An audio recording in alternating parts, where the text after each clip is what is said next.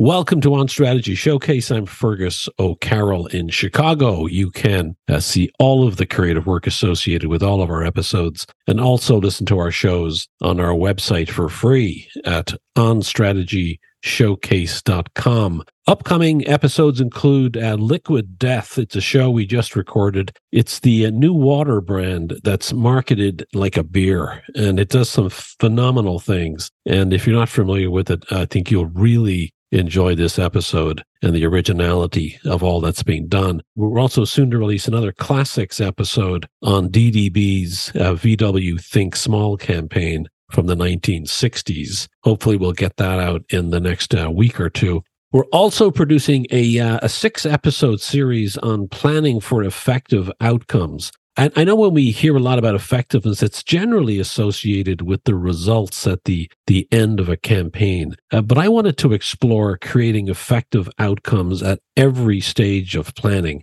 and executing. Uh, because really, without that understanding and the attention to detail at every step, there are typically a lot of negative consequences that can derail everything that follows uh, downstream, and this cannot be uh, undone. Uh, so, you know, from budgets and objective setting to strategy and writing a client brief uh, from the client side, that is, to creative brief writing on the agency side, to creative development, to comms planning, to data analytics, tracking, and measurement. We have all of these buckets of activities that go on throughout the cycle. And I think we, um, we have the opportunity to learn from some of the best about how we can uh, better ensure best outcomes and the most effective way to do those on along each uh, step of the journey. Each of the episodes will focus on one of those buckets, and we're bringing on guests who bring sort of a great perspective and practical tips that you can use to best ensure effectiveness at each stage of the journey. And I think this is a series that will be worthwhile for both the client side marketers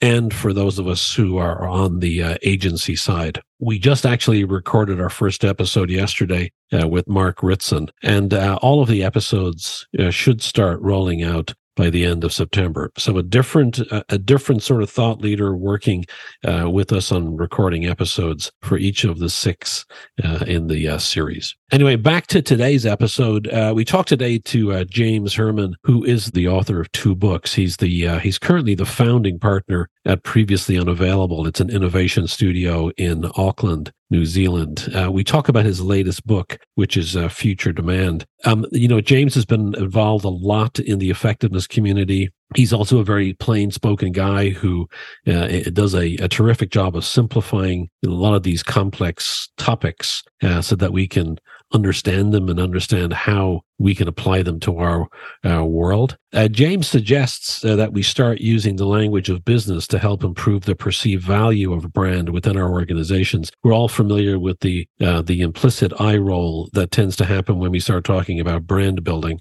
and, and the questions that result from that. While his new book is geared towards startups, there are universal lessons here for all sizes of organizations that struggle with sort of building business cases for marketing investment in both the uh, short and the long term. Simply put, I think James believes that as marketers, we have two jobs. We've got to harvest existing demand and we've got to create future demand. Uh, he helps us better understand these two tasks and how we can best plan for them. So uh, I'm thrilled to have James Hurman on uh, his new book, Future Demand. Enjoy.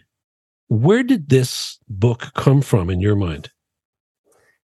Uh, well, um, a couple of places. So, yeah, as you mentioned, my company in New Zealand, uh, we we do a lot of work with uh, startup and early stage companies, many of whom we invest in, and and so our kind of um, you know uh, we've got a lot to lose if we if we don't get it right right? If we don't help them build their their brands and their companies in a way that generates a return. And uh, and so having been a part of the the big you know big business world the big advertising community for for many years and having learned a lot through that process I, I think it was about you know how do we bring what we've learned in that world to bear on startups to help them understand what is the value of a thing like brand. And and to your point, you know, over the last well, really 20 years, you know, if you go back 20 years, um, really the only effectiveness research was being done at an academic level and published in journals and most of that wasn't really you know available to or at least read by you know the vast majority of the community. And it wasn't really until kind of the you know kind of 2006 2007 that peter and liz started to get kind of going with their research using the ipa data bank. Um, who, are began, peter, who are peter and liz Peter, Peter Field and Liz Binet, who are the um, oh Les, the, I thought you said Liz. Excuse me, Liz. Yeah, um, and uh, and and I was working on my book, The Case for Creativity, and soon after that, um, in 2010, uh, Byron Sharp's book, How Brands, Brands Grow, came out, and then that sort of that was a really, I think, a really pivotal period in advertising where we went from an industry that you know. Um, maybe had these halcyon days that we talk about where clients really just delighted in the magic of their creative agencies.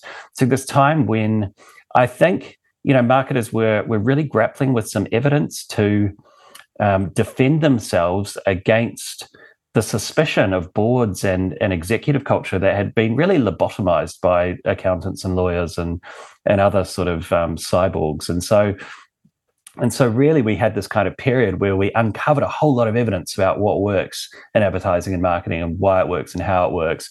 And uh, and so, really for, for me like i'm less of a marketing scientist and more of a marketing science communicator. So in the science world they have scientists who perform the science. They have this kind of field called science communication which are people that are good at understanding the science and then putting it in really simple language so that normal people can understand what those scientists have found. And uh, and so future demand is really about science communication marketing science communication. It's about taking all of this stuff that those various different effectiveness researchers have studied and learned and uncovered covered and bringing it to bear for startup brands who are at a completely different life stage to those big businesses, but can still benefit from the same sorts of positive effects that brand building and marketing produces when it's done at its best. And of course, in the startup community, what they've become amazingly good at is performance marketing. So they are just super good at doing that short term, uh, short term performance marketing stuff. Um, they're they're just they've got that down to a fine art. What's them what they're much less good at is brand building, and um, there tends to be a skepticism about brand building in the startup community, and uh, and so this was really an attempt to say, well, you know, what role does brand play for startups?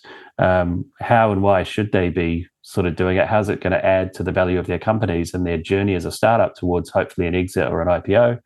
Um, and um, and what are the kind of the ways to do that? How do you get started on that journey? I want to talk to you about the word, the term brand. Mm-hmm. A lot of mm. people have been talking about it eh, recently. I just listened to a podcast from work the other day where where there was some conversation around what exactly brand means. What what do you think is the problem we have with brand? Well, and how, and mean, how did fact, it get to be this way?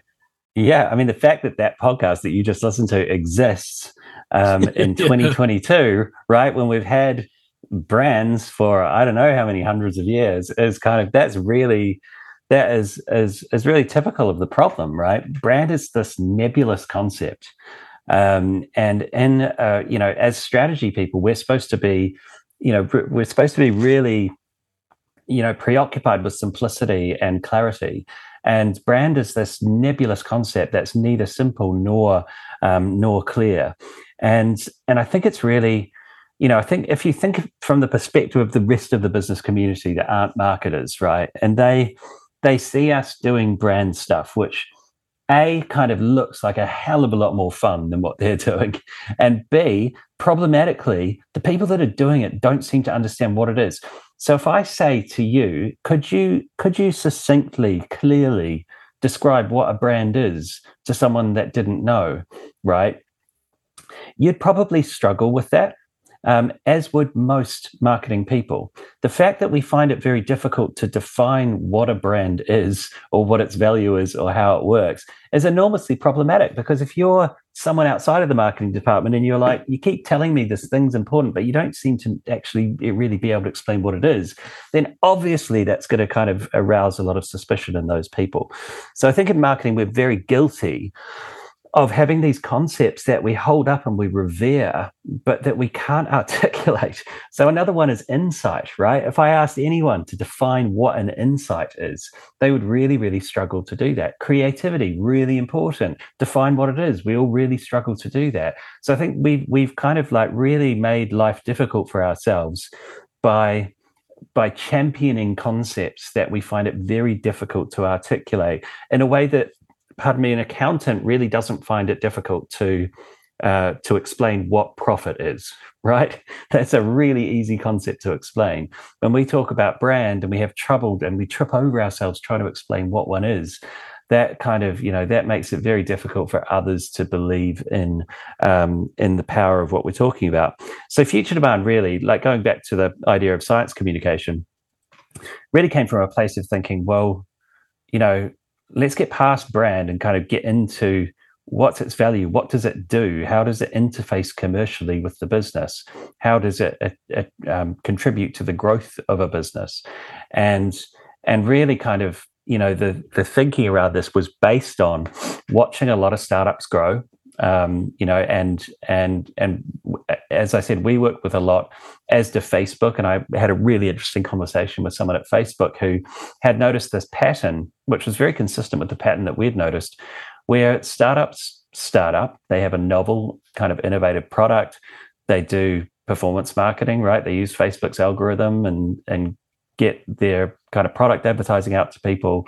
Um, and that works beautifully. Facebook's algorithms are amazing at finding people who are ready and willing to buy your novel new product. So they grow really quickly. Um, and they have this period of, of amazing kind of growth and low cost of acquisition, and everything's really rosy. And then, usually, two or three years in, that growth starts to plateau and and the cost per acquisition becomes much higher. Uh, it becomes much harder to find new customers, um, and and life becomes a great deal more difficult for the startup. And often, what happens at that point is they either die or they sort of turn into dead brands walking. And so, analyzing what happens there, you know, what we kind of circled around was this idea that what performance marketing is amazing at doing is converting the demand that exists in a market. But performance marketing or demand conversion activity can't convert demand that doesn't exist, right? And so, really, the theory of future demand is the idea that in any market, there's a group of people who are in that market and ready to buy, and that's what we call existing demand. And there's a much bigger group of people who aren't ready to buy just yet, but will be some point in the future. And that might be in a month or three months or six months or two years or whatever. And if that group of people who aren't in the market yet but will be, if they become familiar with us, if they become kind of connected to us as a brand, when they come into the market, they'll be much more likely to choose us. So we've got this job to do to grow the our our kind of future demand, grow our brand among future customers, so that when they come into the market, they gravitate towards us. Um, and and so our job really is to do two things as marketers: it's to harvest our existing demand, and it's to create future demand. Um, and uh, and if we create enough future demand, then what happens is our performance continues to be really efficient in future. If we create no future demand, we hit that plateau and life becomes much, much harder for us. So when we think about the long-term growth of a startup over the 10 years on average it takes to get from, you know, first being invested in to have, having some kind of exit event, then if we want to survive that whole journey, we need to be both harvesting existing demand and creating future demand. So, in essence, what you're doing is you're creating proxy language for labels that have uh, lacked meaning or creating confusion. So, for example, uh, you're looking at you're looking at the idea of using future demand versus existing demand as almost a proxy language for performance marketing and brand marketing. And I'm wondering, is that and that seems to make a ton of sense to me because it's we we struggle as a marketing industry to be taken seriously uh, in the C-suite. And and is this is this part of being able to make a better business case for marketing in the C-suite, C-suite, whether startup, early stage, or late stage? Is that how you think about this? Yeah, very much so. Um, so, so I guess having been involved with startups for now so long, we're we're also very involved with the venture capital community, um, and they, you know, communicating with them is you know, in in many ways, like communicating with a corporate board or a corporate executive team, they have a lens which is very commercial. Um, you know, their whole business is is is predicated on investing in these companies and making them grow bigger and faster. Uh, and so they want everything to be framed up in a way that helps them understand how whatever's being discussed is going to help do that. Uh, so um, so I think that you know the benefit of being exposed to a lot of VC conversations is that they're very they're very ruthless, right? If you don't convince them, they just don't invest in you. Um, and and so you've got to find ways of convincing that community to believe in in brand so that they can kind of get behind it and and invest in it and so i think the in, many ways, it's sort of uh, it's sort of starting with can we convince the hardest audience of all, which is VCs, and if we can do that, we can probably convince boards and executive teams as well when we look at the this idea of sort of performance based marketing and uh, i'm curious about pulling this apart a little bit. Uh, you know i mean others have talked about this in the past like geoffrey moore had a great book in the 90s called crossing the chasm mm. uh, using using similar sort of language but talk, talking about it in a different context. But tell us about the danger that that early stage uh, company faces. At the earliest stage of a company the whole objective is to get the thing off the ground and into the world and kind of growing um, and reaching and and and succeeding with its first group of customers.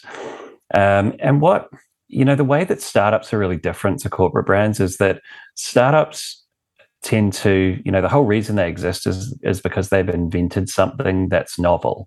They've created something that solves a problem that isn't already being solved by another company.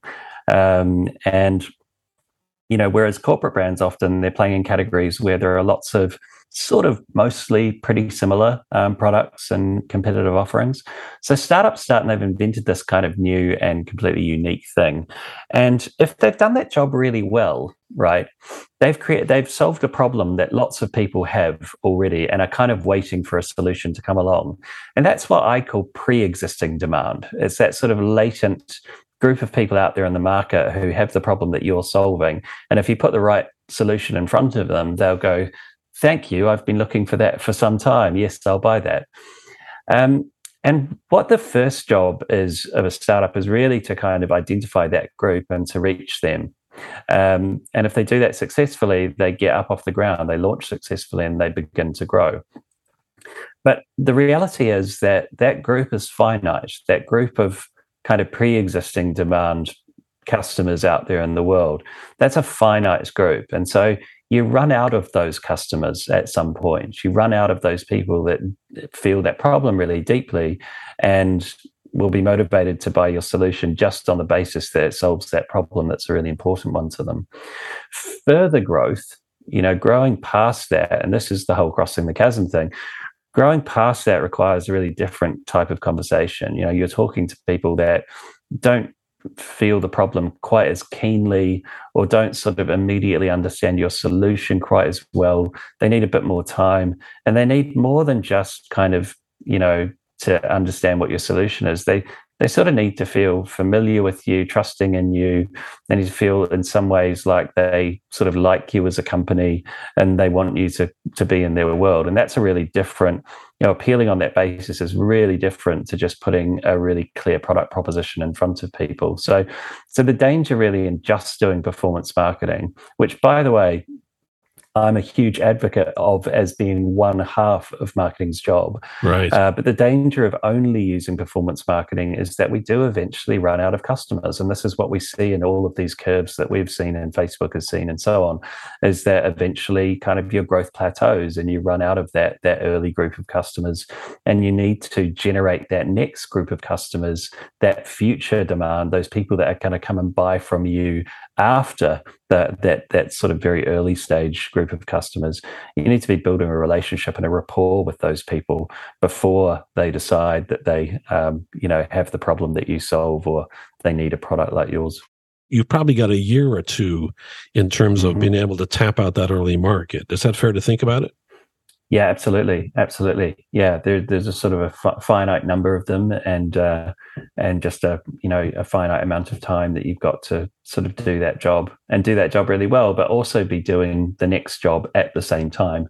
Um, and this is something which actually um, uh, a, a, guy called um, John Denny who r- runs digital marketing at a VC in the US called Kavu Ventures, and he he put it really nicely. He he sort of likened existing demand and future demand to a farmer planting fields, and and the pl- farmer will plant a field. The, the plants will grow. They'll harvest those plants and they'll continue to grow and they'll keep harvesting them. But eventually, those plants are going to need to be replanted. And then the kind of the law of the farmers, you can't just plant seeds and then start harvesting straight away. So what the farmer will do is he'll he'll be um, he'll be growing that that first harvest, and he'll be planting the next one, so that when that first group of crops runs low or runs out, they've got the next field to go to and begin harvesting there. And so I thought that was a really good analogy for what we need to be doing because a, a, farmer would never do that in sequence. They would never plant a field, harvest it to death, and then and only then start planting the next field. That would be crazy. They'd have this whole period of, you know, having no income. And so this is the way that we sort of need to think about marketing. We need to be harvesting our existing demand, those fields that we've that we've got that are green and lush, um, and we also need to be planting the seeds in that next field to make sure that you know next year we've got something to harvest. So the the idea that I think um, Jon Lombardo was on the show and we talked about the um, Ehrenberg Bass 95-5 rule, mm. which which is uh, a, sort of a, a, a, different way to think about the way people have talked about this recently, but, but it's very relevant to what you're talking about. And their theory, and it's the it's it's the the theory is that as you know, five percent of the market is probably in market at any particular time, and ninety five percent is not. So they're they're they're they may be months out, they may be years out, depending on your category the idea is that that um, um, where there's one point of view that might say you're wasting money investing in those people who are not in market, uh, they're basically they're basically saying that you just need to treat them differently, but you you don't do them at different times. And um, I think that's the key to this is that you need to be doing both at the same time, right?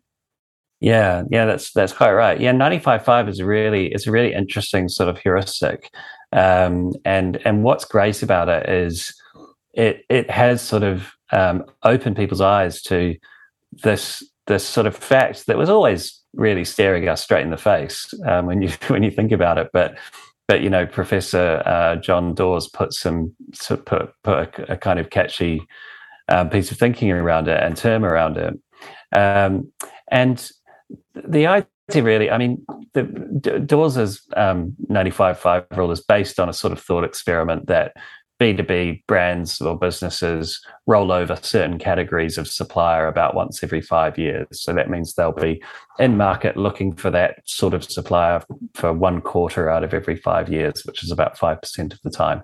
Um, now, actually, you know, if you look at other categories like milk, um, I bet you only go, uh, you know, around a week between right. buying milk. Um, and so, you know, you will be in market for milk actually a great deal of the time, more than 5% of the time.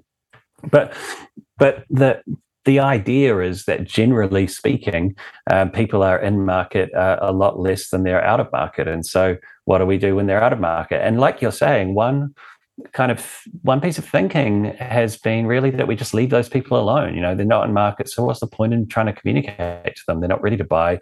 Why would you waste money sort of trying to communicate with them? And the reason why it's really smart to spend money communicating with them is that as humans, we have a familiarity bias, right? And what familiarity bias means is that we're drawn to things that are familiar. Um, and we are more likely, when we get into the position of buying something, we're more likely to choose something that we were familiar with before we got into that buying situation than we are to choose something we're unfamiliar with. And there's plenty of research and evidence around this. If you show someone a, a, a, product from a brand they're familiar with and another product from a brand that they're unfamiliar with, they'll usually choose the product from the brand they're familiar with, even if the other product is rationally superior. And this is because of this familiarity bias that we have naturally as humans. It's an unconscious thing. It's deeply rooted in our reptilian brain that we are we we absolutely are drawn towards things we're familiar with. So if you imagine that people come into the category um, and and they're not familiar with us. So we pop up with our extremely well timed performance ad um, that catches them just as they come into the market. You know, no wasted, absolutely perfect placement, and they're unfamiliar with us. They've never heard of us before. But by the way, one of our competitors, who they are familiar with, um, uh, also targets them at the same time. Who are they going to choose? It's not going to be us. And so the thinking here is how do we build familiarity, which, by the way, takes longer than simply converting a sale, which can happen in the space of one ad or campaign or sort of good offer. How do we build familiarity before people come into the market? When, Jon Lombardo was on the show, I asked him, how how do you define the future market? How do you make the business case uh, to the the C suite or even to a CMO uh, mm. to invest in it. Do you have any insights on how to quantify it or how to make a case for it um, in in real tangible terms? Mm. So first, I mean, the first point, and this has been proven out, I think, by the IPA, by um, the Ehrenberg Bass Institute, is that you, you know, you are most successful when you target what they call all category buyers. So what we mean by all category buyers is just anyone who is likely to come into your category um, at some point in the future. Um, now, that's not absolutely everyone because in certain you know fields if you're marketing a you know a fem care product for example men aren't going to be category buyers of your fem care product uh, and so it's not always all people but it is all the people that could conceivably within the next kind of period of time come into your market and buy your product when and what the evidence sort of shows is that the brands that manage to you know to to target and reach all category buyers are the ones that grow the most efficiently. And so that's first place to start is kind of by thinking about well who are what defines a category buyer in our um, in our category? And then to really go out and spend as much as you can reaching as many of those people as you can. Um, and by the way at the moment i'm talking about creating future demand not not performance marketing and converting yes. existing demand. When it comes to kind of brand building, creating future demand, it really is about speaking to those very big, very broad audiences. And part of that is because you never really know. It's very, you know, it's basically impossible to predict exactly who's going to come into the category at what point in time. Uh, and so it's best that we kind of reach as many of them as possible. So when you when you um and, and I'm sure you've come across this resistance, and I think almost anybody in our industry has in trying to make a business case.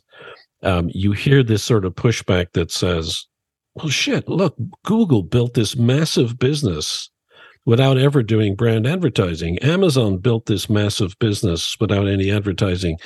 And you begin to hear that, and you kind of go, "Well, in it, from an advertising perspective, they're actually right." But mm. how do you how do you how do you suggest people defend against that uh, but uh, uh, argument? Yeah, I mean, it's such seductive logic, isn't it? We see these kind of amazing outliers, and we go, oh, maybe that's the way that we should do it.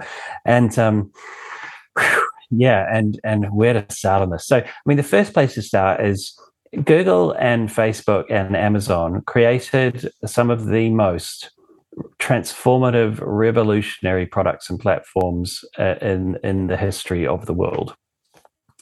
So, I mean, the first place to start, the first thing I'd encourage people to think about is: is your product truly as transformational as those products and platforms? You know, if you're really kind of if you're if you're really honest with yourself, are you really creating the kind of thing that has the the sort of inherent virality that Google and Facebook and, and Amazon have. And most of the time, and this isn't a, meant to be a slight to anyone out there who's building products or building businesses, but you know, most of the time we're just not creating things which are that incredible. You know, it's like comparing yourself against like the greatest Olympic athlete and going, well, if they can run 100 meters in nine seconds, then hey, anyone should be able to. So I, I, I love the the analogy and I think it helps explain this transition from perform or sort of from d- demand conversion to sort of demand creation. I, I, love your analogy of the rocket ship um, that you used in the book. Can you explain that because it it it certainly helps us understand how we need to think about it, but also how we need to budget for things going forward. Yeah, sure. Yeah, well, yeah, rockets that go to outer space are really cool, aren't they? And they're they're they're kind of they capture my imagination probably as much as anyone's. It's really interesting to think about like how engineers put a rocket together and how they distribute the fuel that's put into that rocket to get it to be able to deliver its payload. So basically, when you're when you're building a rocket, there are sort of three main stages really that the rocket needs to go through. The first is blast off. So the rocket ne- needs to get up off the ground and it needs to reach the kind of velocity that's required to make it out of the Earth's atmosphere. Um, and then as it's reaching the end of that journey, there's a second stage where a second engine, a completely different engine with a with a different fuel source is engaged to get it all the way out of the atmosphere and into space. And then there's a third engine with a third fuel source, which then powers it through space and towards its its payload. And and so if you think of the fuel in a rocket as being a little bit like marketing budget, what the rocket doesn't do is use all that fuel on that first stage of getting up out of the ground. If it did, what would happen? It would it, would, it would have an even more impl- impressive blast off. It would blast off into the sky even faster and more explosively. But then it wouldn't have enough enough fuel to get it all the way. It would just it would get really high and then it would fall out of the sky and crash to the earth, and everyone would die. And so what we need to be doing is like thinking like engineers with a rocket. We need to use some of our budget or some of our fuel on that really important job of kind of going going fast quickly. We need to reserve some of that budget for those next stages, which are about kind of you know making sure that we not only get up off the ground, but we continue through and out out of the atmosphere and continue to our payload because our payload is you know, 10 years down the track, an exit event, an IPO, or a very large profitable business. That's a that's a fantastic ongoing concern. Uh, and so that's the way that I sort of think about it at the moment. When we when we put all of our money into performance marketing, it's like an engineer putting all of the fuel into the first stage of the rocket blasting off, uh, and so it makes us go really really fast, and that's super exhilarating and feels like great fun. But then we hit this plateau and we fall out of the sky and crash. And so so, what, you know, really we should think of our marketing budgets in that way. How do we spend a bit of it getting off the ground, a bit of it escaping the atmosphere, and a bit of it to sort of that final journey of, of reaching our payload? So, when we when we look at um, the sort of the shift from the you know, from existing demand to future demand, the type of marketing is completely uh, you you write about it as being completely different so yeah. if if you're if you've uh, do you see these as completely separate initiatives, or do you believe that um, that both can be done well together? And I think the the one that I've always referred to, and a lot of people have in the U.S., are um, brands in the insurance industry that are doing um, work like Geico, which is pretty well known internationally. Uh, yeah. Argu- arguably, I mean, can you arguably do performance marketing or response driven marketing in a branded way? They they um, seem they seem to be they seem to be in my mind the best examples of that possibility. Yeah. Uh, so uh, uh I mean, rather than sort of picking on the anecdotal examples, I'll go back to sort of the research and what the what the sort of data shows. So yeah, let's talk fundamentals. Uh, so, so creating um, ex- future demand, as uh, as you point out, is a really different exercise to converting existing demand. So, converting existing demand is, as we've talked about, it's about putting an offer in front of people in a pretty rational way because they're ready to buy, right? They're interested in product information and prices and features and benefits and all that kind of stuff because they're making a decision on what to buy. So that information is super relevant to them.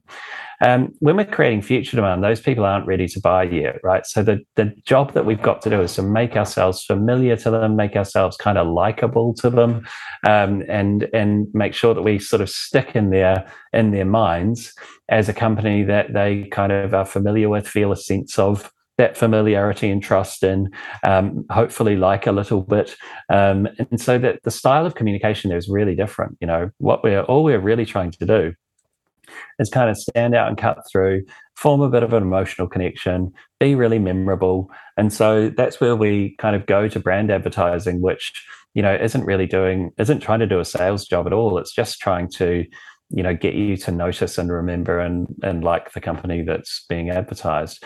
Um, and doing that without presenting sales information to them at the same time because that information is useless. And frankly a bit annoying most of the time if you're kind of you know your day is being interrupted by someone trying to shout product information at you for something that you're not even interested in buying. And so they are really they are two really different disciplines. And what the um, the ipa work has shown is that when you try to do them both, it's it's usually um, quite problematic. We usually end up doing neither of those jobs particularly well, um, and it's better that we divide those jobs out. Now, what um, what they also found at the IPA is there's certain types of campaigns um, which they termed brand response campaigns. And they uh, looked at a campaign like there was a big campaign for Expedia in the UK and in France. Uh, and the the tagline was travel yourself interesting. And they made these funny brand ads which showed people that would normally be considered really interesting being sort of outshone and having more attention paid to them um, uh, by uh, by people that weren't normally anywhere near so interesting but had previously been traveling and so you had sort of the the nerd from the office capturing everyone's attention because they could tell this amazing story about this amazing place that they'd just been rather than people talking to the boss.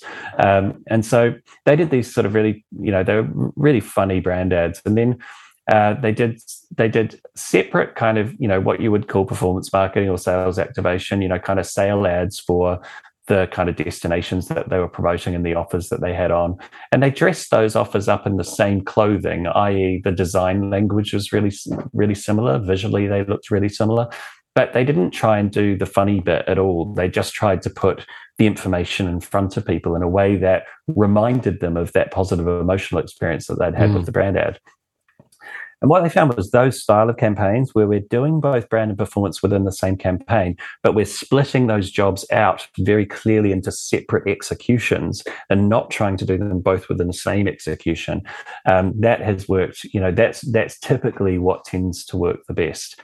Um, now, not being American, I don't know about Geico. I believe there's a gecko involved. Um, that's what I've heard, and um, and and so I don't know how their sort of the structure of their campaign works. And and and also I should say that there are always outliers. There are always a, a kind of a you know um, a rule can always be disproven by some sort of anecdotal examples. So they may well be doing brand and performance in the same execution and thriving at that because somehow they've managed to kind of do that in a way that that's very effective. But I'd say generally the rule is, you know, we should think of those two jobs as being quite separate, and we should be disciplined in approaching those those two jobs and executing on them in separate uh, in separate streams. If we consider our total marketing spend requirement, and this is something which is, you know, again, really been um, really been challenged by the advent of performance marketing by those who consider that all we need is performance marketing.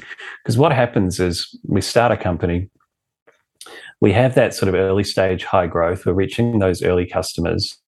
Uh, and our cost per acquisition is uh, is is really good, right? Let's say it's kind of tw- it costs us twenty dollars to make a sale, and that cost of acquisition, when we put it on the P and L and look at kind of the unit economics of the business, um, we can see that that's that's great. That it only costs us twenty dollars, so that's going to spit out for every product sold.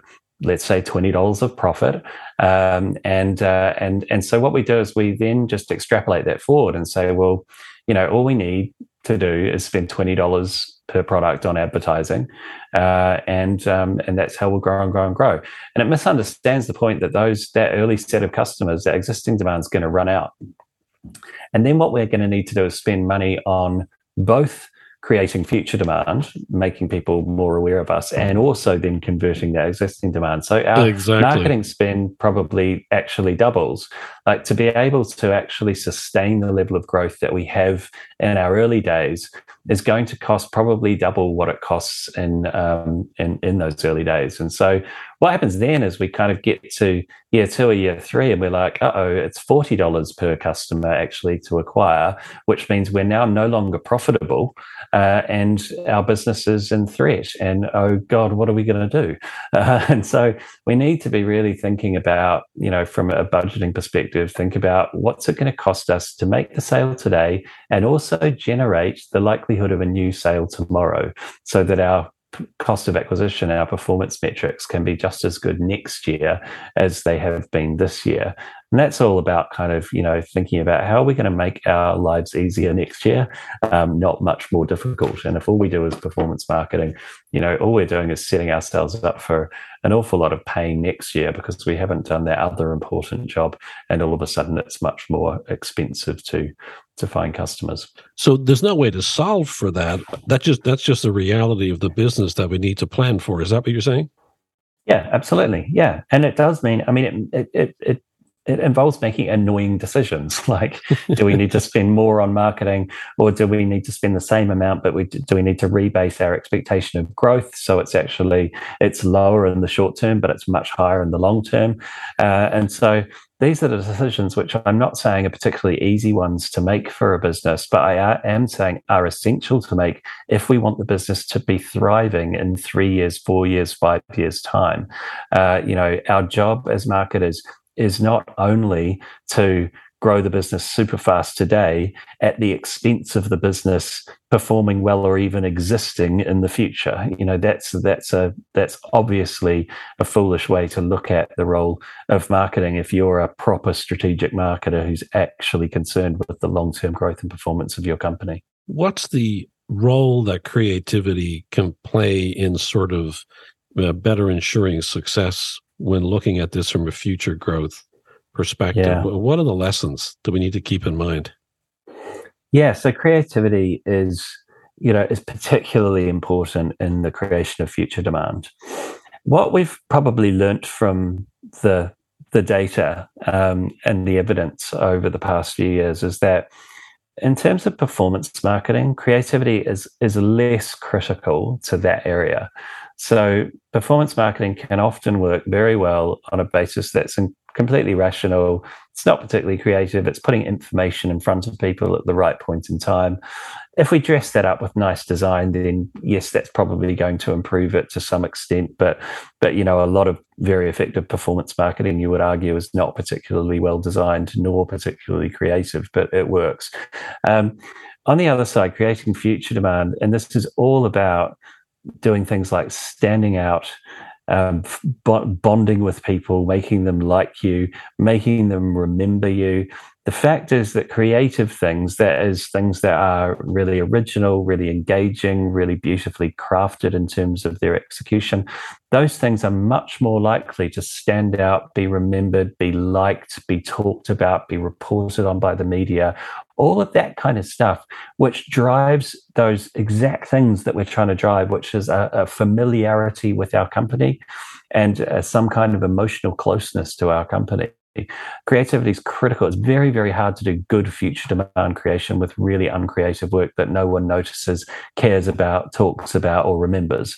Uh, and so that's where I think we we need to be focusing our creative efforts is really on on the future demand piece and allowing ourselves to actually be pretty rational and not that creative on the uh, on the conversion of existing demand. So I guess it's kind of an uphill battle if you're if you're a, a CMO of a brand that's in early stage who's got performance marketing and um, then you have to have um, you you're being approached by your professional advisors or outside agency people meaning okay we have to make the turn and now we have to really do far more distinctive braver unique work mm.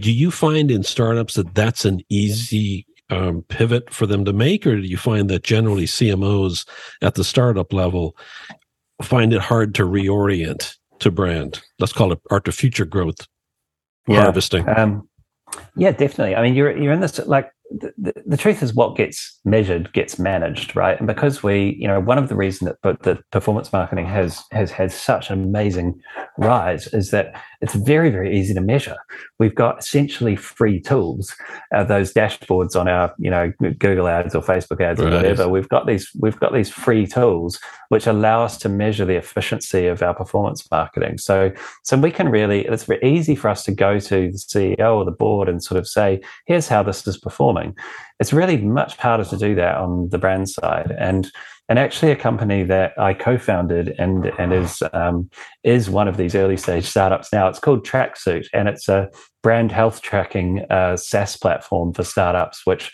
costs about one tenth of what it costs you to do brand health tracking through one of the sort of conventional big research providers.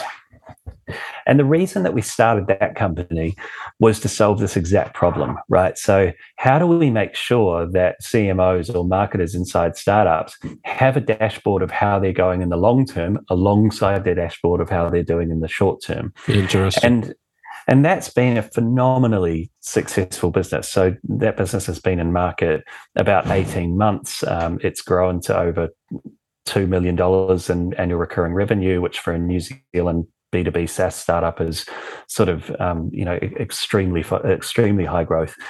Um, because the startup community and the small business community, and even some of the biz- big business community, have found this tool incredibly useful in terms of communicating the value of what they're doing uh, up to their CEOs and their boards.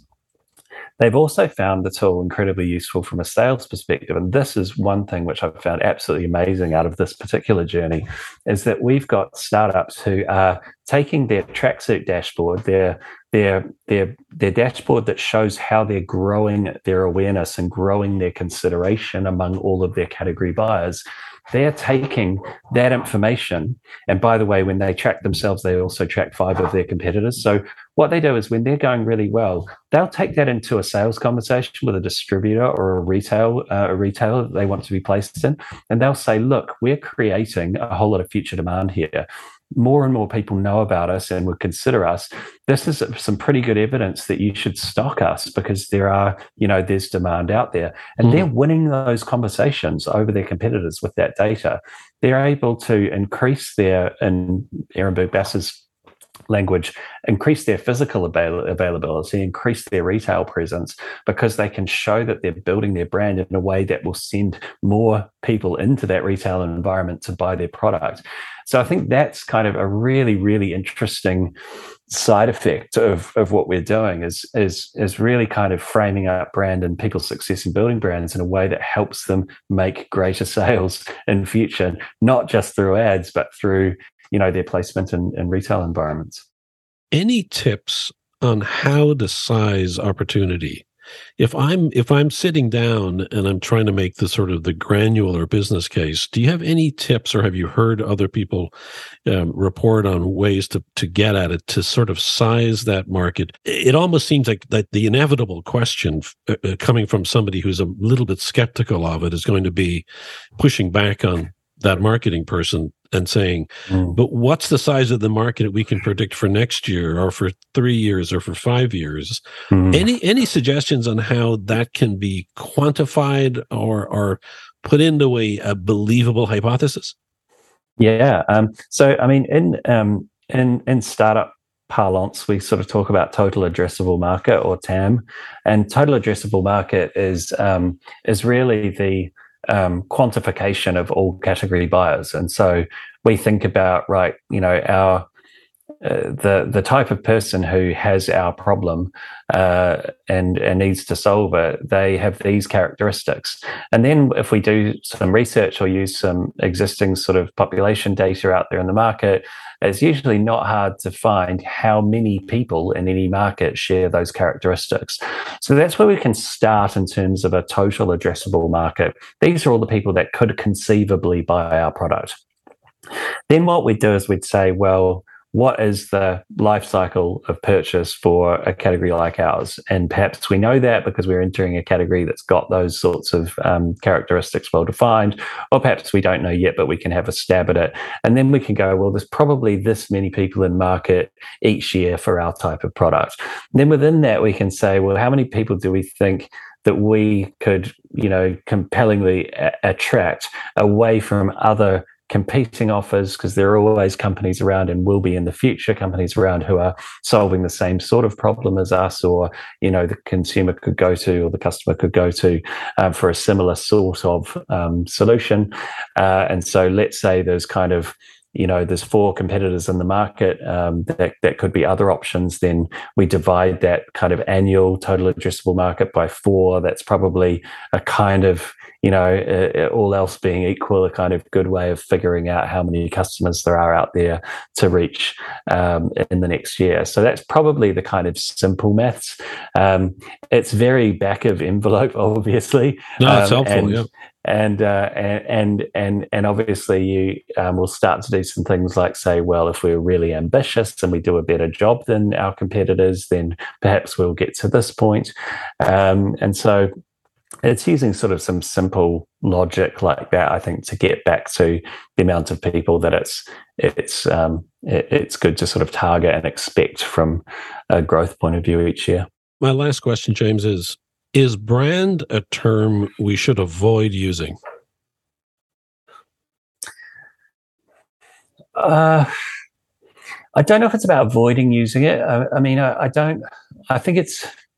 I think because it's so people are so familiar with the term. Um, you know, it's got some, yeah, yeah. Got some merit, there's no clarity right? around it, right? Yeah, yeah, yeah. And so I think, I, I think I think what I'm trying to do with future demand really is is is provide a clarity to what brand does and what its value is. So I think brand is still legitimate as a term. It just needs a bit of explanation around it to make it obvious to someone who is more financially or commercially driven what the value is of that brand stuff.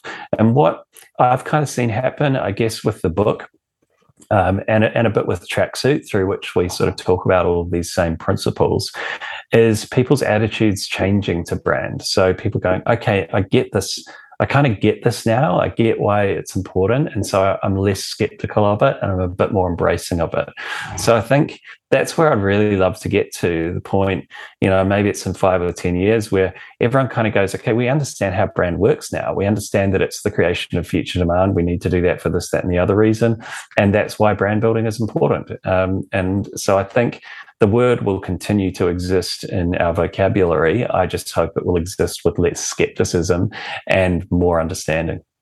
Yeah, I love it. I think existing versus future demand is a great way to talk about it. It is uh, James Hurman, founding partner at Previously Unavailable in Auckland, New Zealand, and the author of um, the new book is called Future Demand. You can check it out on Amazon. I've read it; it's really strong, and I think uh, I hope we've done it justice on the conversation today. James, thanks for participating. Thanks so much, Fergus. And we'll see everybody on the next episode.